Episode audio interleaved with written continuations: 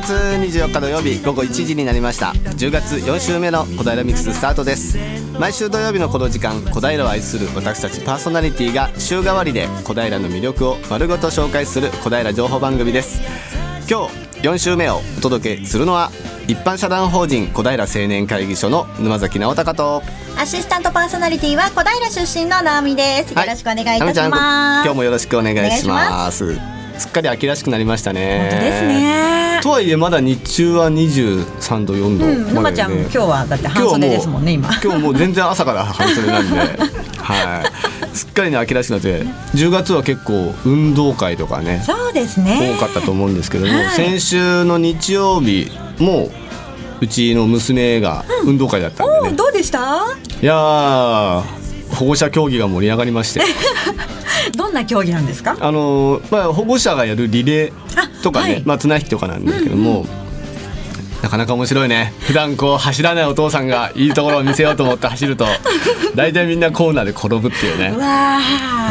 うん、でもね必死に子供たち見てると思って頑張って皆さん走るんでしょ、ねね、でもねすごいでもね盛り上がっていい運動会だって、うん、今年も、ね、ずっと覚えていてくれると嬉しいですよね。ねさて、はい、えー、今日もゲストを迎えてのトークや小平レポートなど盛りだくさんの内容でお届けをいたします。今日のゲストは小平青年会議所の松原久武さんです、えー、そして小平レポートは武蔵野美術大学芸術祭に津田塾大学の奈々ちゃんこと飯田奈々さんが行っています。後ほどお楽しみにお待ちくださいさあラジオをお聞きのあなたもぜひ番組に参加してください。あなたのメッセージやリクエストをファックスやメールでお寄せください。ファックス番号は042-451-2888 042-451-2888メールアドレスは笑顔842アットマークウエストハイフン東京 .co.jp egao842 アットマーク west ハイフン tokyo.co.jp です。笑顔842は笑顔発信中と覚えてください。FM 西東京のホームページトップ画面からもメールをお送りいただけます。またツイッターの場合は FM 西東京のハッシュタグ 842FM をつけてください。小平ミックスのフェイスブックにもイベントやお得情報などこれからも載せていきます。ぜひご覧くださいね。最後にラジオの音が聞き取りにくいと思われているあなた FM 西東京はパソコンやスマートフォンでも聞くことができるのをご存知でしょうか？FM 西東京ホームページを開くと自動的に放送が流れます。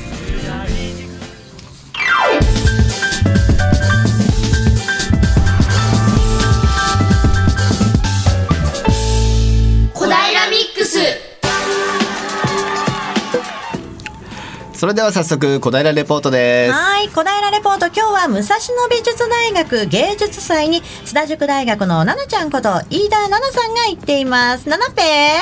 はい奈々ペです、はい、よろしくお願いいたします。お願いいたしますはい本日は武蔵野美術大学の芸術祭にと私奈々ペとあと米さんとゆきちゃんの3人で来ております、はい、で主にレポートは私が担当したいと思ってます。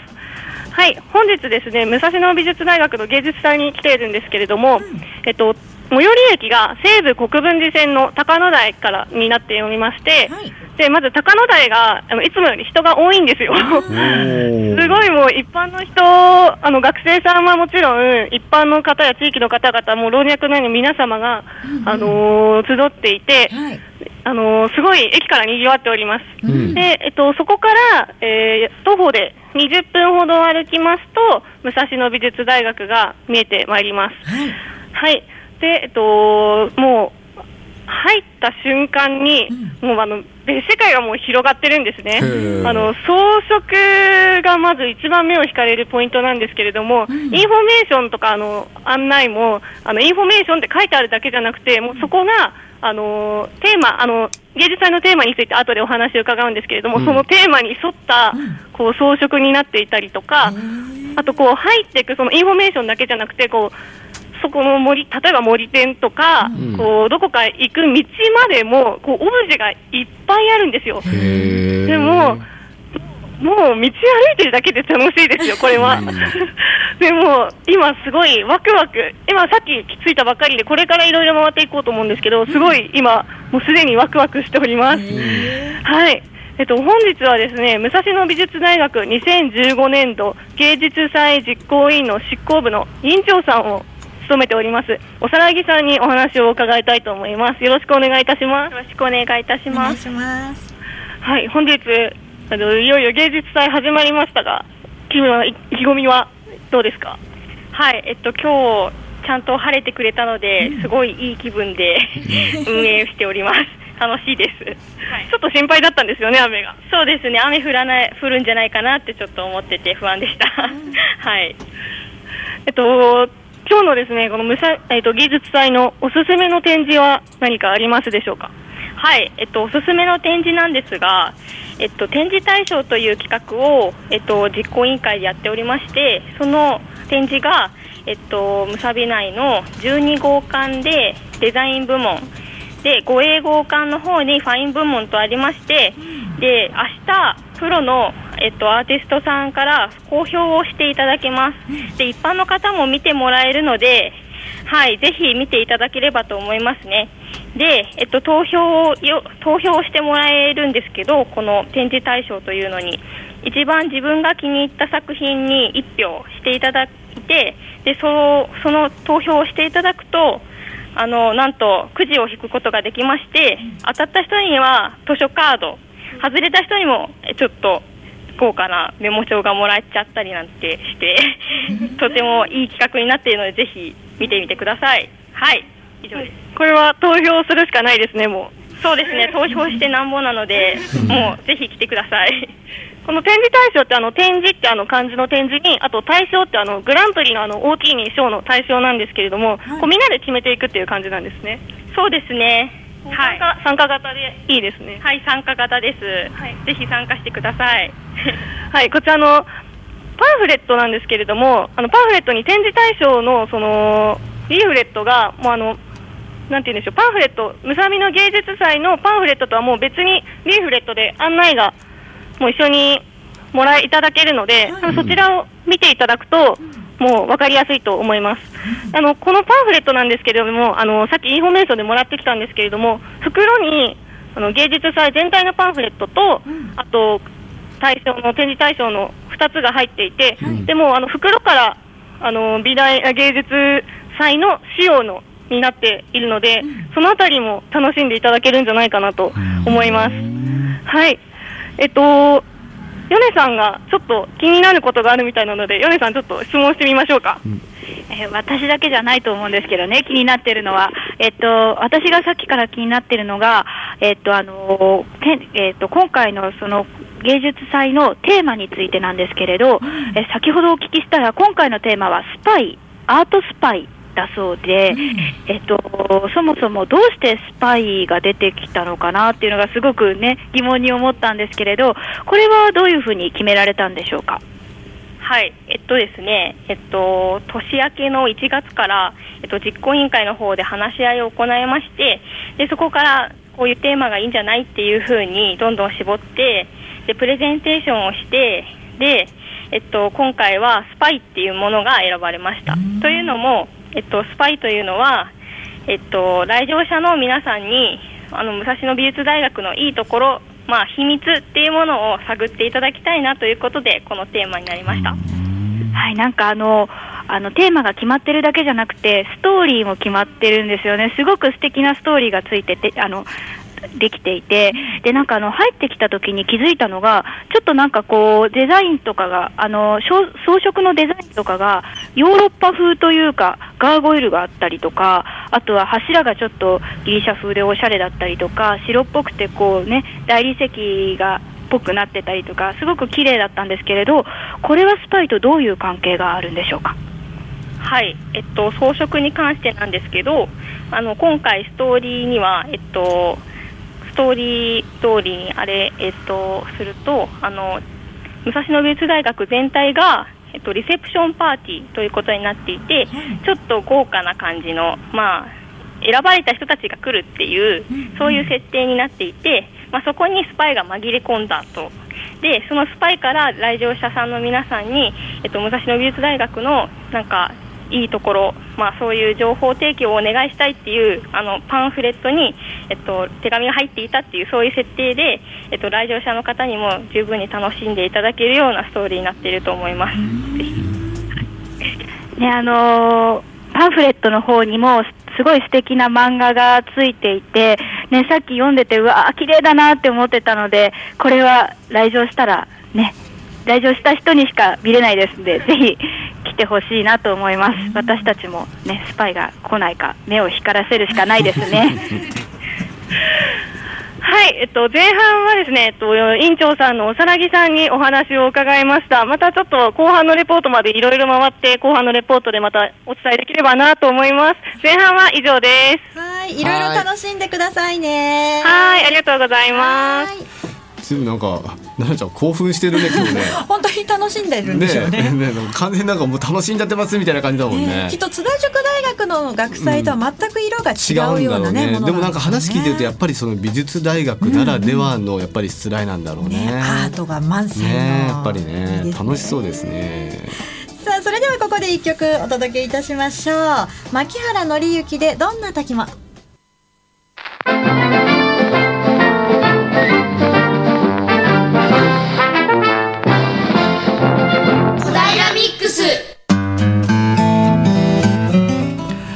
それでは小平ミックスゲストコーナーです。今日のゲストは小平青年会議所の松原久武さんです。よろしくお願いいたします。よろしくお願いします、はい、松原さんよろしくお願いします。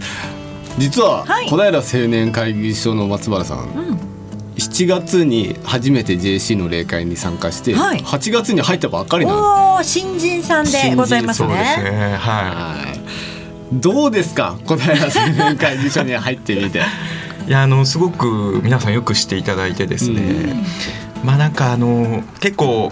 うちわでこうちょっと外物とかが来ると、なかなか中に入れていただけないんじゃないかなと思ってたんですけど、全然そんなことなくて、最初に行った時からもうみんな握手で迎えていただいて、もうなんかずっと前からいたような感じで 非常に楽しませていただいてます。この笑顔はきっと嘘じゃないんだろうなってね。ね思いますよ。けどね言ったことはね、うん、事実なんだよね。僕も入った時は全然立川市民だったんで、はい、はいはい。そうだそうでしたね。全然まあよそから来た、はい、ね、小平に何のゆかりもない人がポッと来て小平青年会議所に入ったっていうね、うん、そうですね、うん、結構多いんですよそういう人。そうなんですね、うん、そうそうそうそう。小平に住んでなくてもいいっていうことなんですもんね、小平に住んでるかもしくは小平でお仕事をされてれば OK、はい。で松原さんねしかもね、はい、今年の4月から小平勤務にそうですね。なったんですよね、えー、今まではどこに今まではあの、まあ、会社の方、うん、丸の内の方で働いてまして、はい、そこからこう小平に行くって決まった時に、はい、どう思いました？まあ正直全く縁もゆかりもないところだったんで、まあ、不安は大きかったんですけど、うん、まあ、当然あのいろいろネットとかで見てですね、うんうん。まあ、あのもうベッドタウンということで非常に、まあ、あの人口も多いのかなと思ったんで、まあ、楽しみにしてきて。でまああのお仕事させていただいて本当あったかい方が多かったんで、すごくいいところでお仕事させていただいてるなと思ってます。なんかこう小平に来て、はい、こうあ小平なんかこうこんなところがいいなってちょっとやっぱり都会と違うなってやっぱ思ったことってあります、はい。はい、そうですね。もう本当に都心からそんなに離れてるわけじゃないんですけど、うん、やっぱりまあ緑がすごく多くてですね。ね、公園とかも多いので、非常にまあ住みやすいところなんだろうなと思いますね。はい。多分もう1年ぐらいこのまま小平で仕事すると多分ね、小平に住みたくなっちゃって、ね、そうですよね。多分ね来年あたり多分ゲストに来てもらうと小平に家が違いました。いらっしゃいますもんねでもね、うん、実際に、でもまあ長くお住みになってる方非常に多いですもんね、うん、そうなんですよね。小平って結構ね長く住まれてる方が多いんだよね、そうですね。戻ってくる方とかもねそう、ね、戻ってくる方もねやっぱりね多いしねやっぱりね、ねでもまあそんな松原さんが全然こうこっちに縁もゆかりもないのに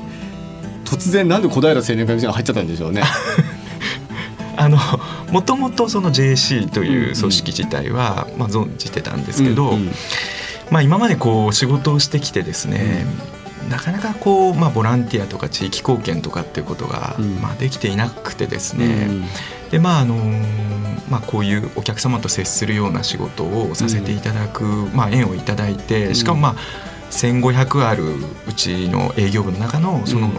一つの武蔵小平というところで、うん、お仕事させていただくことになったんで、うん、まあ、もうこれは何かの縁だろうなと思ってずっと興味を持ってたんですけど、うん、まあ、あのお仕事をしてる時にですね、偶然ちょっと沼崎さんと、ね、会っちゃったんだよね。お会いしましてでまあ、ちょうどその話になって、じゃあもうこれはもうおぼし飯だろうなと思いまして、うんうん、はい、それでもう参加する形に。そう、ね、たまたま偶然会って、はい、で年いくつって聞いたら38ですって言うから、あと2年だったら JC 入っちゃいなよってね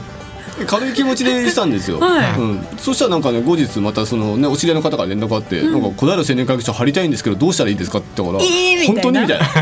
大丈夫みたいな。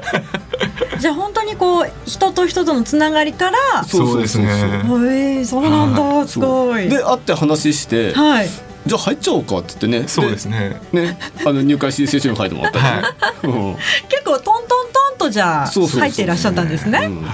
で知り合ってすぐに今度7月の例会でみんなでバーベキューやるからおいでよっつってそこに来てもらってもうそしたらすでにこうなんかみんなとね東京本で。そうですね。もうそこでサインをしましたね、ね、そうだよね、はい、いつもこう仕事でサインをしていただく仕事なんでそうだよ、ね、自分がサインすることあんまないんですけど。なかなか緊張感がありましたねそれは。はいいやでもすごく温かく迎えてもらえた一人っていうことなんでしょうね。きっとね。そうですね。もう本当に。おっしゃる通りで。全然入っちゃうとね、さっきの話じゃないけどね、別に昔からいた人みたいな感じだよね。まああのラジオ聞いてる方って青年会議所ってえ、うん、なんか定年みたいなのがあるのって今のお話聞いて思った方もいらっしゃると思うんですけども、うんうんうん。うん、38歳であと2年っていうあと2年。40歳になったら、40歳になったら卒業。卒業、はい、はいなんですよリスナーの皆さん、うんはい、僕は来年卒業なんですよ。わじゃあやり残したことがないようにしないといけませんね。そう。だからまあ残り1年で今まで学んできたことをやっぱり後輩に伝えていくっていうのが多分来年の僕のテーマなのかなって。そうですよね、うん、えじゃあ松原さんはあと、まあ、2年ぐらいということですけど、ね。はい、どんなことをこうやってみたいとか、何かありますかそういうのは？まあ、やっぱりもう一人でも多くの方と、まあ、接して、うん、でまああのー、まあ、なかなかこう言い方かどうかあれですけどやっぱお役に立つというかですね、うん、こう小平に長く住んでる方に少しでもこう、うん、貢献するというかですね、まあ、そういう仕事ができればいいかなと思いますね。はい。なんか力強いね人がいらっしゃいましたね。来年活躍しますよ。じゃあちょっとここで一曲お届けして、はい、後半はお仕事のねお話なんかも聞いていきましょうか、はい、じゃあせっかくなので松原さん曲紹介をお願いいたします。はい、えー、ミスターチルドレンの彩りです。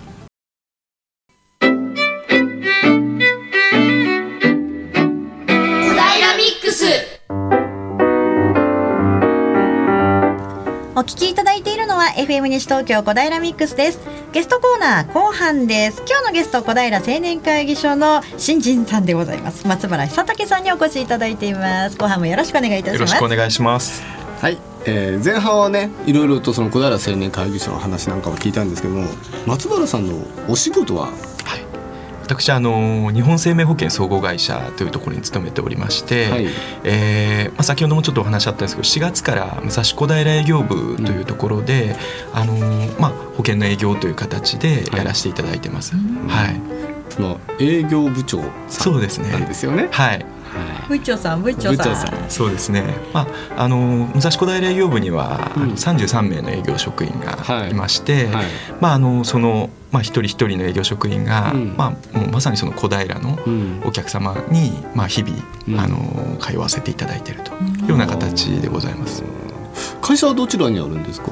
えーと、一橋学園の駅前にありまして、はい、もう徒歩1分ぐらいですかね、そこにまあ営業部がありまして、はい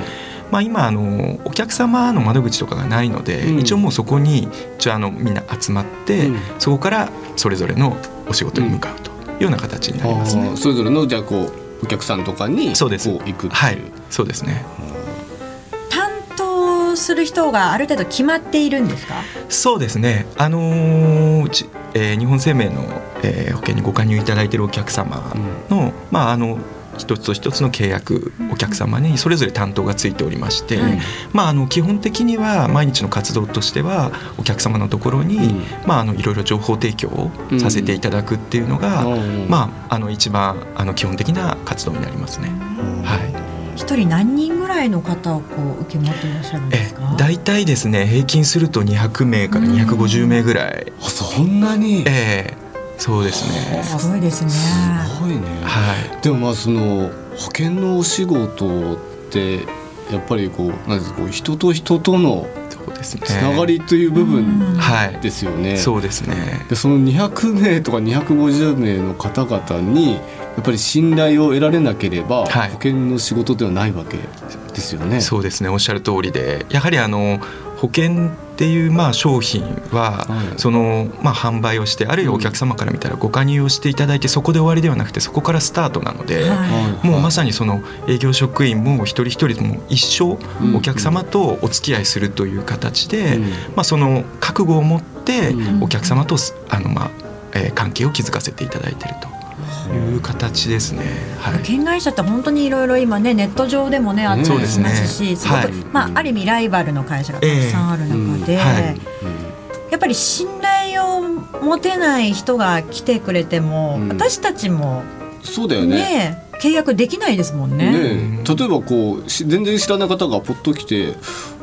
保険に加入していただけませんかってもいやいやいやって言われますよね。そうですね、うん、やっぱりまああの一昔前とは違ってもうやっぱり保険の商品も比較をする時代になってますので、うんうん、選んでいただけるっていうのはイコールもうどれだけお客様に信頼いただけるかっていうところだと思いますので、それはまあやはり先ほどまあ申し上げたような、本当にもう日々あの保険の提案だけではなくて、何かこうお客様の役に立つような情報、健康の情報であったりとかお金の情報であったりとか、そういうものをまああの足げくお客様のところに通わせていただいて、まあ、お伝えをしていって、少し少しこう信頼を築いていくっていうのがやっぱり一番大事なのかなと思いますね。はい大変な仕事ですよね。そうですね。やはりまああの本当にお客様が一番あの大変な時にお役に立てるものだと思っているので、うん、その分やっぱり責任はすごく大きいと思いますね。はい。ね、ちょっとこう僕なんかの仕事みたいなこう物の形のあるものをこう売る仕事とはやっぱり違うじゃないですか。うんすね、よくまあその形のないものを、あのまあご案内をしてご加入いただくというような言い方をするんですけど、まさにそれはもう本当にあの担当の営業職員が語ることがもうそれ自体が商品になっていくので、うん、ですからやっぱりあの決して簡単な仕事ではないと思いますね。はい、お客様とこう接する時、はい、お話をしている時に何か気をつけているポイントとかってあったりしますか、はい、うんやはりまああのまあ、生命保険っていう商品特性上、どうしてもやっぱりプライベートな部分というか、センシティブな部分にも触れることが多いので、やはりまあその情報の管理であったりとか、まあ、あるいはそのお客様の気分を害しないということが一番大前提になってくると思いますのでやはりそこは一番あの我々としては細心の注意を払わなきゃいけないところだなと思いますね。はい。でご提案する時ってきっとこう年代だったりとか、はい、職業だったりで少しずつ変わってきたりするんじゃないですか？そうですね、うん、まさにそれがあのまあ、今おっしゃっていただいた通りで昔はやっぱりもうどうしても形が決まったものを販売して、まあ、もうこれでというようなあの商品が多かったんですけど、今まあ、まあ、我々の会社もそうなんですが、もう本当にお客様のニーズに合わせてあの商品のえー、形であったりとかそれからあとも保険料であったり保証額っていうものも、まあ、自在に組み合わせるようなことができるような形になってますので、まあ、ですからより一層営業職員の仕事というかその話っていうのが非常に大事になってきてると思いますね。覚えなきゃいけないことも多そうですよね、営業の皆さんもね。すごくなんか細かいよなんかね、ね見てるとね。はいまあ、非常に決して簡単なものではないんですけど、逆にそれをいかにこうお客様にとってシンプルに分かっていただくかっていうのが、営業職員の一番の仕事だと思うので、シンプルって大事かもしれないですね。そうですね。そうなんだよ、はい松原さんはこの小平に来る前は、はい、その丸の内の方で同じような仕事をなさってたんですか、ああのもう全くちょっと違う、まあ、いわゆる企画開発系の仕事をしてまして、まあ、あの逆に言うと、まあ、例えばその商品の企画とかをするような仕事をしてたんですけど、まあそうするとやっぱりだんだんこう本当に自分でお客様にお勧めをしたりとかっていうことがしたくなってきてですね、それでまああの、まあ、自分で手を挙げてちょっとこの仕事に就かせていただいているというところですね。はい、本当に携わっているその保険の内容に自信を持っているからこそ、うん、そうだよね、自分で進めて、はい、なかなかやっぱりずっとお客様保険のことを考えてるわけではないので、はい、やっぱりその時にお勧めする我々が不安だと間違いなくそれは伝わると思いますので、ね、お客様にとって最善のプラン、うん、商品だということをいかに自信を持って話せるかっていうのは非常に大事なことだと思いますね。はい、その営業のまあお仕事になるわけじゃないですか。えー、そうなんか営業の仕事のなんか魅力みたいなのってどこにあります？そうですね。やっぱりまあお客様からありきたりな話なんですけど、うん、お客様からまあお役に立った時にありがとうって言われたりとかそういうことっていうのがやっぱりあのある仕事ですので、うんうん、そういう時が一番やっぱり嬉しいかなと思いますし、うん、まあ、なかなか私まだ始めて数ヶ月ですからそういう場面っていうのに接する機会は決して多くはないんですけど、うん、例えばその営業の場面とかでも、うん、まあ、何回かこう足げく通っていて、うん、ふと「ああなたの顔が浮かびました」というような形で、まあ、ちょっと保険のてあの実際はいご加入を考えてる時にですね、そういうふうにお客様から声をかけていただいたりすると、やっぱりまああの一つ一つの仕事営業の仕事も無駄なことって一つもないんだなって思うようには思いますね。はい松原さんは卒業してすぐにその生命保険会社というものに入社されてずっといらっしゃるんですか、はい。はい、そうです。あのー、新卒以来ずっと、うん、あの日本生命の方にお世話になってますね。どうして就職するときに生命保険会社っていうのを選んだんですか、あとですねあのまあ、最初から生命保険会社というのを実は考えていたわけではないんですけど、うん、まあ、先ほどお話をしていただいた通りでやはりその営業の仕事の中でも生命保険の仕事って形がないものなので、うんうん、まあ、一番やっぱり難しいものかなと思っていて逆にその営業の仕事の醍醐味である自分を、うん、あのー信頼していただいてご加入いただくみたいなことっていうのが一番大事なんだよっていうのを、まあ、現役のそのうちの日本生命の職員から就職活動の時に何人か聞きまして、まあ、それで興味を持ち始めたっていうのが一番大きいですね。はいそこでもじゃあ出会いとして先輩たちのお話があったんですね。すねはい。いや本当にそういう話を聞いてなければ選んでなかったかなと思い,、思いますんで。で実際まああの入社して15年ぐらい経ちましたけど、うん、まさにその仕事ができてるっていうのは非常に幸せなことだなと思いますね。これからもこの仕事を続けていこうってやっぱり思います？あもちろんそうですね。続けられる限りはやっぱりまああの非常に大事な仕事だと思いますし、あの逆にやってて面白い仕事だと思うので、あの続けていきたいなと思いますね。はい。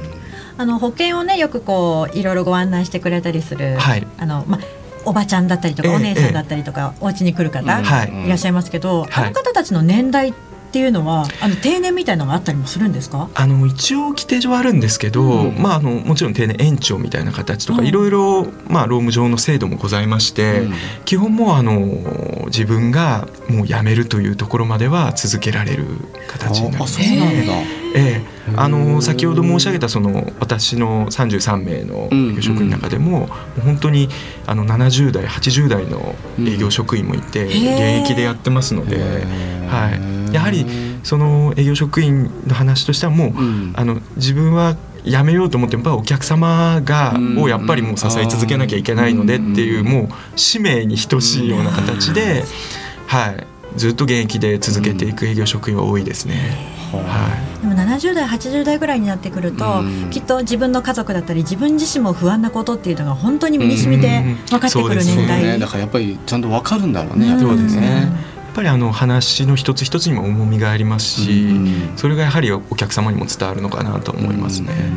そういう方たちと接してまた、はい、の70代80代の方から勉強になることも、えー、そうですね。いやもうあの日々勉強です本当に、はい。もうあのその33名もあの本当に先ほど申し上げた通り年齢もバラバラなんで、やっぱりそのまあ、20代30代の営業職員と、うん、70代80代の営業職員全然やっぱり感じることとかも違うので、うん、ですからまあそれも私が言った一言一言っていうのをどう感じてるのかなっていうのを聞くだけでも、うん、もう一日一日本当にもう勉強になりますね。はい。いや本当にコミュニケーションがうまく取れてなかったら、ね、契約ももちろんしてもらわないし、延長もしてもらえないわけじゃないですか。そうですね。はい大変な仕事だけど本当に保険はみんな入った方がいいですよ。ね、はい、本当に保険は入った方がいいね。はい。ね、生命保険とあと車のね 任意保険は絶対入った方がいいですよ。ね、絶対入った方がいいよね。なんか力入ってるけど大丈夫？いや本当に最近ねあの？ね家族のことで、この生命保険に触れざるを得ない状況がちょっとありまして、で本当にいろいろお世話になってる生命保険のね、あのおばちゃんだったりとか、あのコールセンターだったりとかに電話したりとかして、その時の対応ってやっぱ違うんですよ。その会社会社で。はいはい。思うところはいろいろありますね。そうですか。うん、まあ一番やっぱりお役に立てるか大事なところなんで、はい、本当に信頼できているところっていうのは見えてきますね。信頼できる、はい、そうね。えー、やっぱりその困った時にやっぱり助けてくれる人ってそうですね。はい。大事だよねやっぱりね。やっぱりまあその地域に担当者がいるっていうのがやっぱり我々にとって一番のあの皆様にあのメリット感じていただけるところだと思いますんで、はい。松原さんも青年会議士やってて困ったらぜひお見に行ってね。わかりました。俺は絶対助けないよ。あれ？冷たいからね俺。今日のゲストは小平青年会議所の松原久武さんでした。ありがとうございました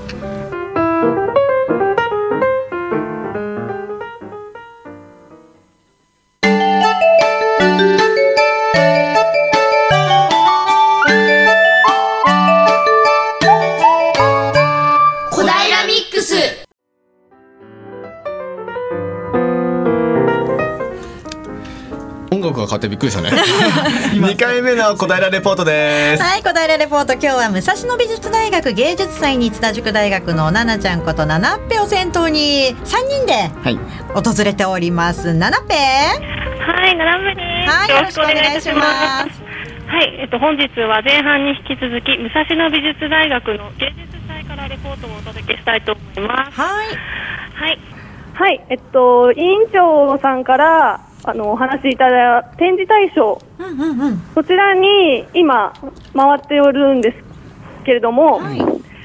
えっと、展示対象は教室の中に絵が展示されていてあ絵だけじゃなくてこう服のデザインとかいろいろなジャンルがあるんですけれども、うん、展示の、が大体30個あるんで、30個、えっと、30人分ですかね、うん、30人分あるんですけれども、30分今前半のレポートから後半のレポートまであって10個ぐらいしか見終わってないんですよ、うん、もうもうね見入っちゃって見入っちゃって3人で。見応え十分なんですね。もうもうすごい十分で、うん、なので、えっと、今そこのうちの一つの、えっと、流れ込むの流れ込むのかというナンバー25の5号館に来ているんですけれども、はい、なんとそこの作者さんがお話を聞けるということなのでちょっとお話を伺ってみたいと思います。はい、えっと、まずお名前と学科をとお願いいたします。えー、油絵学科2年の山本歩と申します。えっと、山本さんは普段ね、油絵を専攻されてるんですか？はい、油絵を専攻しています。本日はここの、えっと、展示対象には、えっと、初めて参加されたんですか？はい、えーと、去年も展示には参加していたんですけど展示対象自体にエントリーするのは今年が初めてとなります展示対象にはこう自分からこうエントリーしてこうエントリーしていく形になるんですね。はい、えー、展示対象は、えーと、募集をかけた後に審査員の方にポートフォリオを送ってそこから選考して15団体に絞って展示を行っております。山本さんは、えっと、こちらのファイン部門あこちらのあの展示対象ってデザイン部門とファイン部門という部門分けがされていまして大体15個ずつあるんですけれども山本さんはファイン部門ということでファイン部門はどのような部門になっているんですか？えー、ファイン部門のファインというのはファインアートの略でして、えー、日本画油絵建、えーと、日本画油絵彫刻学科の学生が主に参加者となっております。と本日山本さんはどのような作品を出さっているんですか？はい、えっ、ー、と私の展示タイトルは流れ込むのかというタイトルでして、主に平面作品を展示しているんですけど、えっと、タイトルの通り流れ水が上流から下流に下っていくような流れを意識した作品を展示しています、とその作品を作るのにはどれぐらいの期間がかかったんですか？2ヶ月ぐらいかかりました。本日その作品への意気込みはいかがですか？意気込みですね。えっとそうですね。えっと、展示対象は一応対象というのが決まるんですけれども、まあ、それもあるんですがせっかく芸祭という皆様に見てもらえる機会があるので今日はゆっくりいろんな人の意見を聞きながら作品を見てもらいたいと思いますこちらの今日今展示を行っている教室っていうのは普段こう授業で使っているような教室になるんですかね、えーと、私の展示している教室は普段は日本画専攻の生徒が使用しているので油絵科の私にとっては少し門外漢のところでございます。えっとそうなんですよ。こちらがあの5号館のえ建物が、はい、あのもうなんかペンペンキなんですかね、匂いが、あのー、もう美大の匂いっていうと、ちょっと抽象的になってしまうんですけれども、こうなんか、作成してるのがもう雰囲気といいますか、匂いっていうのがもうすごい伝わってくるような、えっと、施設になっておりまして、そこのこう個室一個一個に3人、一気に3人ぐらいのこう展示がされているという感じなんですね。で観客の人がこうドアがずっと開いているので、そこをに入ってこう作品を見てで、えっと、出てまた別のところで投票をしてという形になっているんですね。はい。えっと、今もそうですね。すごいお客様いらっしゃいますけどいかがですか？そうですね。一般の人に見てもらう機会は普段の授業ではなかなかないのでとてもありがたいことだと思います。そうですね。ではこれからも3日間、えっと、展示があるということで、えっと、3日間頑張ってください。ありがとうございます。頑張ります。頑張ってくださいね。はい、ということで、えっと、今ですね、山本さんにお話を伺いました。はい、えっと、はい、展示対、展示対象、本当にあの。作品がいっぱいあって、30人が出展しているとはいえ、1人が何点かこう出している方もいらっしゃるので、はい、こう本当にずっとずっともう見入ってしまうので、ぜひ展示対象行って投票もしてそのグッズももらうというのは皆さんぜひ参加していただきたいなと思います。はい、えっと、まだ森店、あの、もちろん、天神以外でも森店などもあるので、ぜひ行ってくださいと院長さんもおっしゃっていたので、私たちも食べて、見て、楽しんで、えっと、愛媛に戻りたいなと思います。後半は以上です。はい、ありがとうございました。はい、ありがとうございます。いや、本当にこれ、大学の中が美術館になっているっていうことですよね、ねきっとね。ちょっとやっぱり普通の大学の文化祭とかとはやっぱりちょっと違うんだろうね、うん、やっぱりね。あのホームページね武蔵野美術大学芸術祭2015ということで立ち上がっておりまして、はい、で今回この展示対象にね、うん、あの出展されている皆さんのものも少しこう見たりすることができるようになっております、はい、今お話伺った山本さんのね「流れ込むのか」というこのね絵画の絵も少し見られるんですけれども、うん、すごく色鮮やかで。ねうん、で流れ込むその流動的な感じがすごくね、うん、あの私絵には詳しくないんですけれども、うん、あそういうこういう思いで作った絵なんだなっていうのが、うん。すごく伝わる。直美ちゃんが見ると食べ物とかに見えないなんかピンクの美味しそうな飴なのかなって、ね、違う違う違う、色使い私はできない。やっぱ素人の私にはできませんけれども。できないよね。大胆なね、うん、色使いでございますよ、うん、でも温かみのあるとてもね素敵な絵ですよね、ね、これ3日間やってるって言ってましたね。24日から26日まで。はいそうですね。ですね。24日から26日月曜日までということでございますね。はいはい、ね高野台かなり駅前がいろんな人たちいるっていうふうに、うん、あの最初のレポートでも言ってましたけれども、はい、今日は白梅大学のね。そう白梅でも今日文化祭を、今日と明日ですよね。ねそうですね。はい、2日間やってますんでね。はいいろいろ大学生の頑張りを見に行ってもいいかもしれないですねこの機会に、ね、大学の大井町小平だからねそうですねぜひ期待したいと思います若手の活躍、はい、以上小平レポートでした、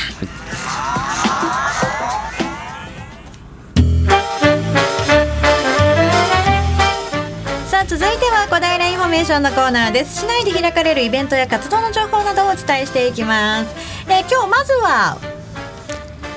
どちらからいきますか、はいえっ、ー、とですねこれ明日ですね、はい、えっ、ー、と10月の25日日曜日14時から14時半、はい、30分間ですけれども、うん、ルネ小平大ホールにおいて東京都吹奏楽コンクールで金賞、うん、全国大会出場記念公演演奏会。ということで、はい、小平第六中学校吹奏楽部の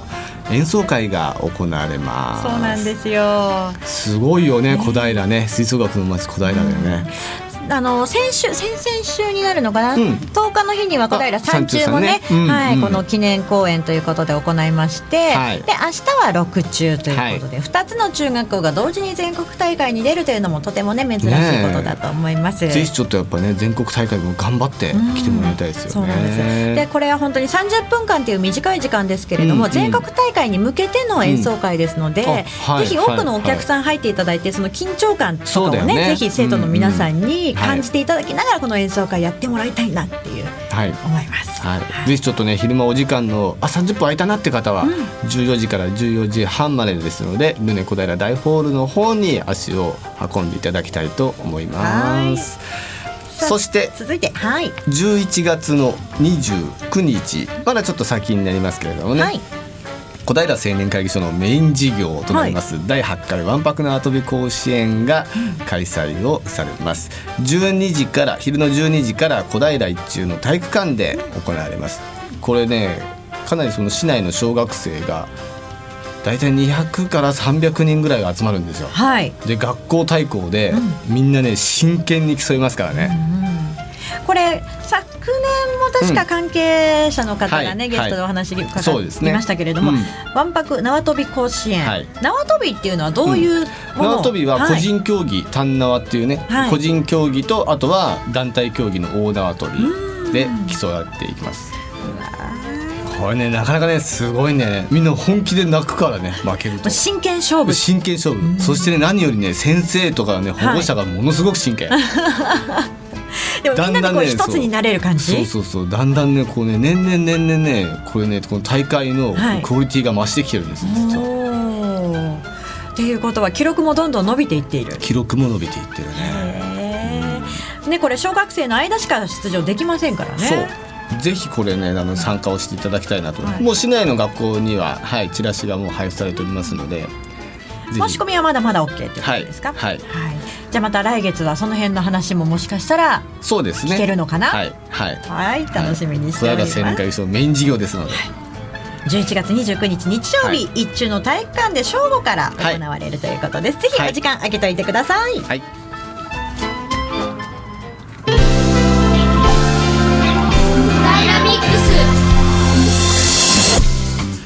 さていただきます。おっと 必ずねこうね何かしらを食べるっていうね。というわけで今日は秋の味覚芋ようかんをですね持ってまいりまして。原材料は、うん、さつまいも砂糖以上っていうね。一切他のものは何も入れないといや本当にお芋の甘さ。もう芋のみですからね、ね美味しいしやっぱりこうね秋の味覚を食べてると幸せになりますよね。うん。本、当、食べてる時は一番幸せそうだね。いや滑らかなねこの舌触りのね。うん美味しいでございますよ。ありがとうございます。ね、さつまいももね、ちょっと、ね、普通のさつまいもじゃなくて、うん、特殊のこうね、3L っていう。3L。3L。大きい。そうそうそう。だいたいね、5キロの箱に何本しか入ってない感じ。そんなに大きいんですか？大きいよ。すっごい大きいやつ。やっぱり全然違うんだよね。皮むくだけで大変じゃないですか？皮むいて、目取りを全部丁寧にしていくんだけども、はい。うん、その作業が大変なんでしかも一本が多分数キロっていう重さになるわけですよね、ね、うん、うん、うわ検証になりそうじゃないですか。なると思うよ。一生懸命従業員が向いてますよ。皆さんのおかげで美味しいものをいただけて本当にありがとうございます。ね、沼ちゃんのお店の皆さんそして農家の皆さんありがとうございます。でね、期間限定なんで、はい、ぜひお早めに来ていただきたいなというふうに思います。ちょっとお店の場所の説明をもう一度。はい。小平駅南口を出て徒歩2分。12分ですね。ルネ小平のちょうど裏側になります。そこで団子の三好ぜひお越しいただきたいと思います。毎週木曜日が定休日となっております。そうそう。はい間もなくですね。FC 東京のね、試合も始まりますね。ね。今日は2時からだよね。はい。浦和戦ですね。ちょっと今日は勝ってもらいたいですよ。今日スタジアムもかなり満員になってるらしいですね。はいね、チケットも売り切れてるっていうので。そうなんですよ。ぜひ FC 東京の応援も皆さんよろしくお願いいたします。ね今日は勝ってほしいな。まだね2分ぐらいねお時間あるんですけれどもね、はい、はい、私は今テレビの方に釘付けになってきましたけれども FC 時の試合ねテレビでやってるみたいなのでぜひ画面を見ながらラジオ FM にしとくけどお楽しみいただきながらこの後もねも2時キックオフだから大丈夫。そうですね。そう。このこの番組が終わってからでも大丈夫かテレビでね。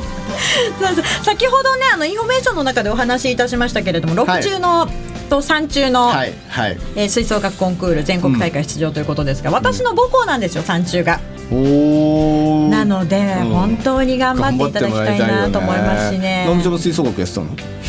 やってない。だよね、まあ無理だと思うよ。私の入っていた部活はね今もすでに廃部になってしまっているようで、うん、あそうなの？ちょっと残念なんですけれどもね。ちなみに僕小学校の頃吹奏楽部だったんですよ。あそうですよね、はい、楽器できるって言ってましたもんね、はい、すごくねやっぱりねあの頑張ってもらいたいなと思うんですよ。あの10日の日に行われたね山中のこの記念、演奏会、はいはい、ルネコで行われたもの、うん、これうちのスタッフのね大学生がちょっと取材に行ってくれたんですけれども、うんはいはい、その男の子が感動して泣いちゃったっていうぐらい、う。ん、やっぱりすごいんだね、その音圧というか音自体ももちろんなんですけれども、その頑張っている姿とか、今までどんなふうにやってきたんだろうってこう思い描きながら見ていくと、うん、なんか自分の中学生高校時代のことを少し思い出したってね言ってましたけれどもね。ぜひ頑張ってもらいたい、ね。6中の記念演奏会は10月25日明日です、はい、午後2時から30分間となります、はい、お楽しみに。さあそれではお別れのお時間となりました。今週はメインパーソナリティ沼崎直隆アシスタントパーソナリティ直美でお届けいたしました。来週もどうぞお聞き逃しなく。さようなら。さようなら